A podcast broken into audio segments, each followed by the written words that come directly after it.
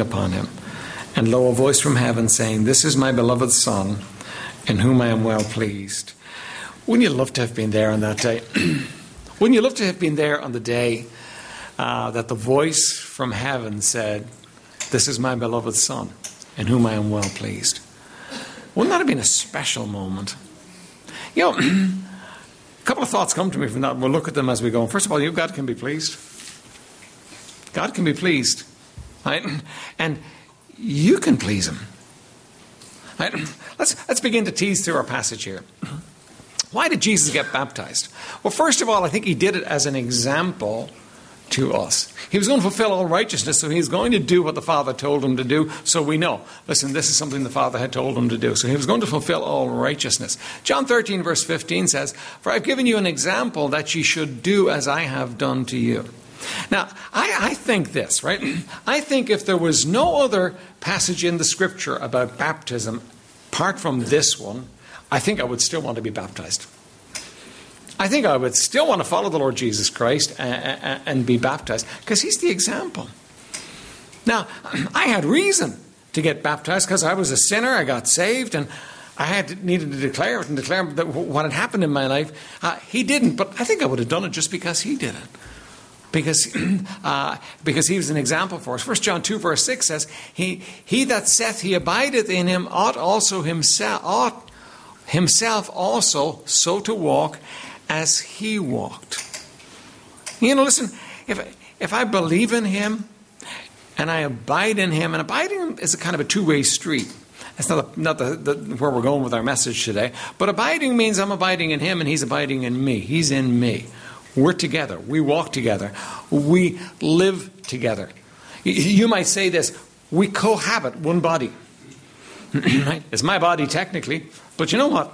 Uh, he's in it because uh, the moment I got saved, that's what happened. The Spirit of God uh, came into my body. So I abide with Him. Now, if I abide with Him, I ought to walk as He walked.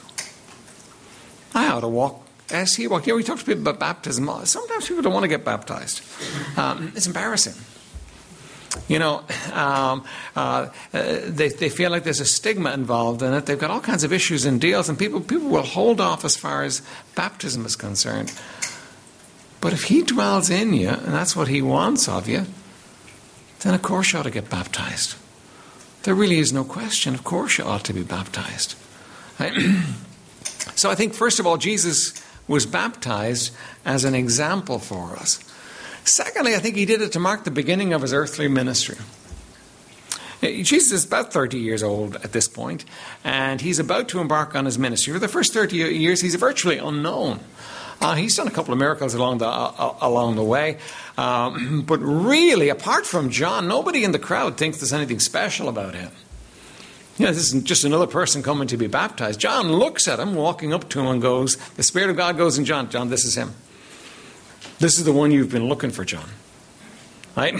And um, uh, they, they obviously knew each other. They may not have met for some time or whatever, but you know what? In, the, in that moment, John knew who it was that he was dealing with. Nobody else did. And this marks the beginning of his earthly ministry. From here on out, uh, he's going to minister. He's going to minister very effectively. He's going to minister very powerfully. He's going to minister tirelessly for three years, and the world is never going to be the same. From this day on, things are going to start happening that the world just is going to be completely shaken by. Uh, because this man, the Lord Jesus Christ, uh, is going to start something uh, that's going to change the world utterly changed the world. So it marks the beginning of his ministry. Uh, thirdly, I think as a consecration for ministry. Now, what does it mean to consecrate something? Well, it means basically to set something apart for ministry. And I think Jesus is coming down into the, into the baptismal waters, and John is baptizing him, and the Father is entering into it. By the way, we have Father, Son, and Holy Spirit all involved in one picture here. Uh, we have the Trinity involved in the, in the, picture. And he's coming down, and, and he's being consecrated, he's being set aside for ministry. Now, we're going to baptize, there's 17 people, I think, today that are going to get baptized, right? We're going to baptize 17 people. Now, I think we need to kind of catch that. Uh, listen, what we're going to do is we're going to baptize you in obedience to the Lord Jesus Christ, but we're going to consecrate you for ministry too. Because in the kingdom of God, there is no such thing uh, as a believer who comes into the kingdom to be a spectator. It doesn't work that way. Uh, when you come into the kingdom, you come into the kingdom uh, to be a soldier, you might say.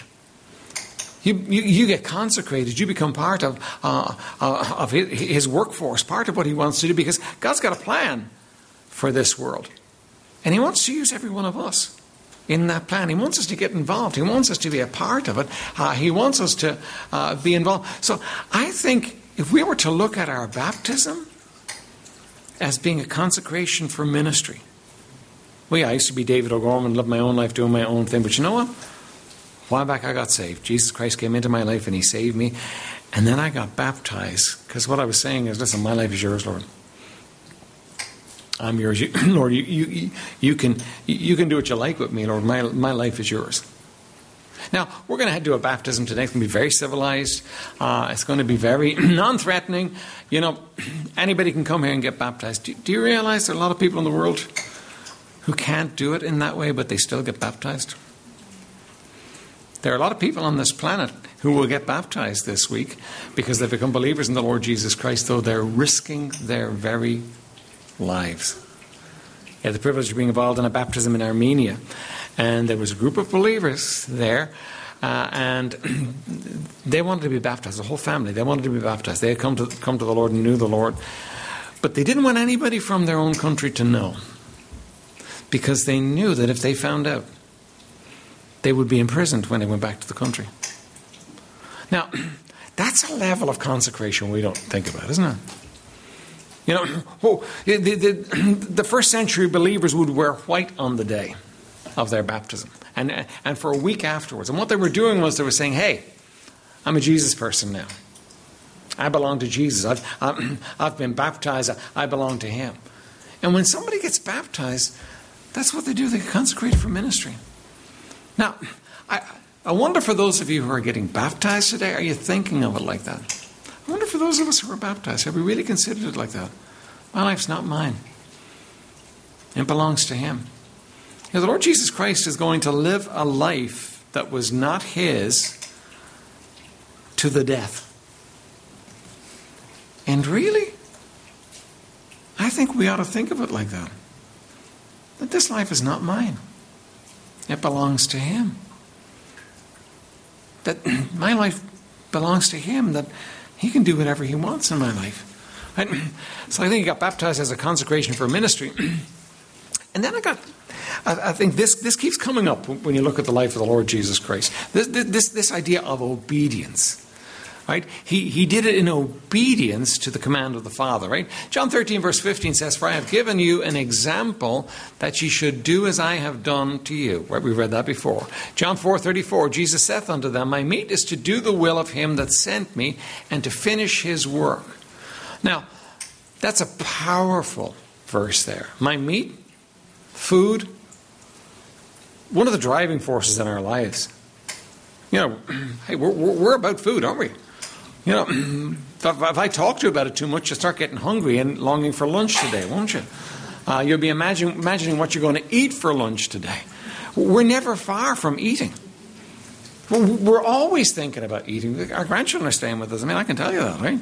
Uh, I mean, um, we've got one that comes into the kitchen, you know, first thing in the morning, and he just says, "Food." now, the thing about kids is kids don't know enough to hide it, but the rest of us are pretty like that too. We like eating. Food is a driving force in our lives. Jesus said this He said, My meat, my food, the driving force in my life is to do the will of my Father. That's what I'm all about. That's what I'm here for. Um, I think that's what we should be about too, to do the will of our Father. John 8 28, then said Jesus unto them, When ye have lifted up the Son of Man, then shall ye know that I am he, and that I do nothing of myself, but as my Father hath taught me, I speak these things. I do nothing of myself. What he was saying there was, I don't do what I want. It's not about me. It's not about me up to and including the fact that I'm going to be lifted up from the earth, I'm going to die on a cross. It's not about me uh, his obedience to the Father. John 15:10 If you keep my commandments ye shall abide in my love even as I have kept my father's commandments and abide in his love. That's a great picture for us there.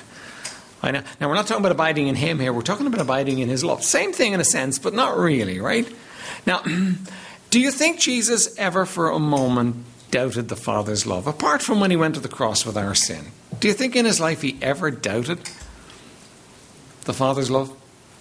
Do you think he ever, ever woke up, you know, in the middle of the night and wondered if God cared enough about him? No, he never did. Jesus abode in the Father's love. He, he knew things were okay with him and Dad. They were always okay with him and Dad. Th- things were always right. Wouldn't it be nice for you to live your life like that? It's okay between me and God. For you to abide in His love. You know, we talk about love often, but human love has its limitations. And human love always leaves us yearning for something. But there's a love that doesn't. There's a love that you can abide in. But see what it says there? It says, if you keep my commandments. Now, he doesn't say if you keep my commandments, then you stay saved. Right? Uh, but he does say, if you keep my commandments, then you will abide in my love. Do you want to know the Father? Do, do you want to know Him in, in that way where you sense His love and live His love all the time? Then you need to keep His commandments. You need to live in that way before Him. Philippians 2, verse 7 and 8, but made himself of no reputation, and took him upon him the form of a servant, and was made in the likeness of men. And being found in fashion as a man, he humbled himself and became obedient, there's your word again, unto death, even the death of the cross. Jesus took obedience so seriously that he was willing to die in order to obey. That's pretty serious. We don't take it that seriously, do we? You know, we take obedience, okay, yes, I will be obedient to you unto displeasure. Till the day I don't want to do it, then I'm not going to obey. But no, he said, no, obedience is something that will chase you all the way to the cross. Obedience to God. It's such a huge issue. It's such a huge deal. By the way, uh, you know, I think that Jesus Christ lived the freest man that ever walked the planet. I think he lived free. I think I, I think he was his peace wasn't disturbed. I think he wasn't affected by things. I think you know, he lived free. Why? Because he obeyed. Life gets real simple when you obey. The consequences you can't predict sometimes, but it gets simple when you obey. You don't have to worry about it and fret about it and fuss about it. You just got to do what you're told. That means going to a cross, then you go to a cross. but you obey. Then here's really where I want to go with this. The Father was pleased. Matthew 3:17 and lo a voice from heaven saying, "This is my beloved son in whom I am well pleased." Well, you know what? He could have said, "This is my beloved son." And that would have been sufficient, wouldn't it? Yeah, he could have said, This is my beloved son, and we'd have said, Yep, yeah, I tell you, we can see that you love him. Uh, we understand why you love him. But he says, In whom I am well pleased. Jesus is about 30 years old now. Just, just right about 30 years old. You know, he's lived 30 years of obedience. He's done exactly what the Father wanted him to do. You say, Are you sure, Pastor? He never, ever skived off for a while and did his own thing? If he did, none of us are going to heaven. He lived perfect obedience for 30 years. And you know what the Father said? I'm well pleased with him. Now, now, now, what do you think it means when God says he's well pleased with something? What do you think if God were to say to you, listen, this is my son. This is my daughter, in whom I am well pleased. Do, do, do, you think if he would say that to you that there would be anything he would deny you? Anything that would be good for you? Anything that would be right for you? Do you think there's anything that he would deny the Son in whom he is well pleased. How would you get him? How, how would you, human flesh as you are, come to the place where you hear this, I am well pleased? How do you please the Father? John 15, 10 through 12 says this If you keep my commandments, you shall abide in my love, even as I have kept my Father's commandments and abide in his love. These things have I spoken unto you, that my joy might remain in you, and that your joy might be full. This is my commandment, that ye love one another as I have loved you. How, how are you going to please the Father? How are you going to get his smile? How are you going to have a life that's lived abiding in his love? Jesus said if you keep his commandments, now, if you were to look at the commandments of Jesus, you could distill them down to two. Just, just two that he said. Didn't give you the 613 of the Old Testament. Didn't even give you the 10. You could distill them down to two. The, the, the first one would always be this believe. He wants you to believe on his name. He wants you to trust. He wants you to depend. He, he, he wants you to rest in him. We have a hard time with that, don't we? You know, we're like little ants. We scurry around and we strive and we fight and we fuss and we try and make things happen for ourselves. And I know it because I do it like, just like the rest of you. And you try and make things happen and you try and, and we don't trust. We don't depend upon Him. Oh, yes, we've, we've depended upon Him for salvation. Well, basically, what choice did you have? Could you get salvation organized for yourself? pretty soon you realize, as soon as you looked at this deal, you know what, there's no way I can fix this myself. If he doesn't fix it, I'm finished. I better trust him for it. But then there's the living out of the trusting him in day to day life. And so often what we do is we trust him as a last resort, don't we? But the first commandment would be to trust him. Just trust him. Just depend upon him. I can't, but he can. He never intended that I could. He never intended to cut me loose and say, Dave, okay, go on, get on with it now, and report back to me when you're, when you're done. He never intended that. His intention, his plan, his goal was, Dave, I'm going to ask you to do something that you're not going to be able to do, not now, not ever. But if you trust me, if you depend upon me, I will enable you. It's, it's more than help. You know what I'm saying? I will help. God doesn't help me. I mean, I'm, I'm unhelpable if you want to put it that way. What God does is God enables me. I choose, and He says, "Yeah, I'll, I'll, I'll enable you to do that." And he, so, but He wants me to trust Him in everything. And by the way, you're never going to obey Him unless you trust Him. It's not possible. You're never going to obey him unless you trust him. Trusting him is, is, is, is the foundation of everything in the Christian life. Trusting him is the foundation that enables you to obey him, to live for him. He wants us to trust him, to depend on him. You say, for what? For everything. You say, which means the sins that you committed this week, he didn't want you committing, he wanted you to trust him instead.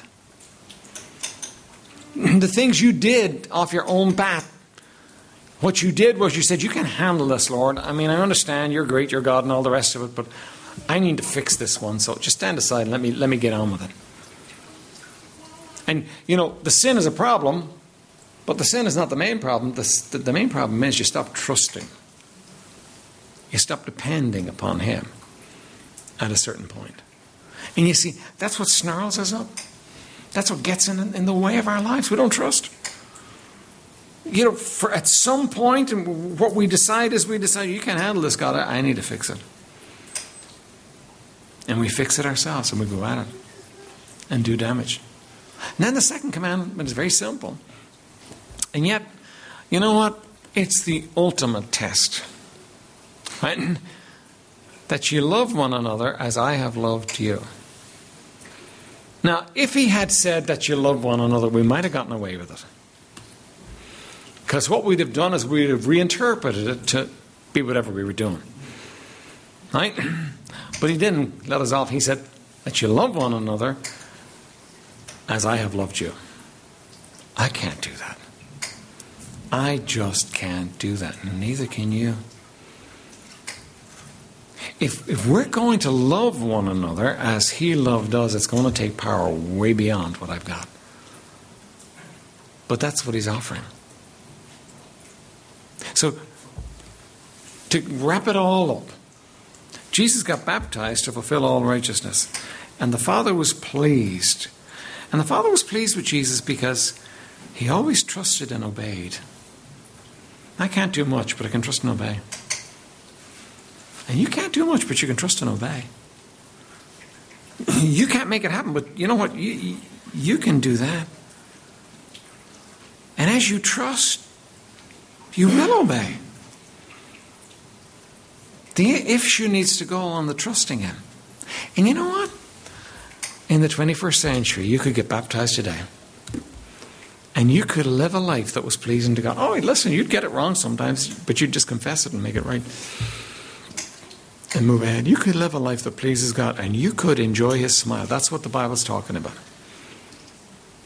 God wants you to enjoy His smile. He wants you to enjoy the fact that He's pleased with you. He wants to take care of you in a way that you know you're taken care of. And you can have it. Two things just trust and obey. Let's stand for prayer.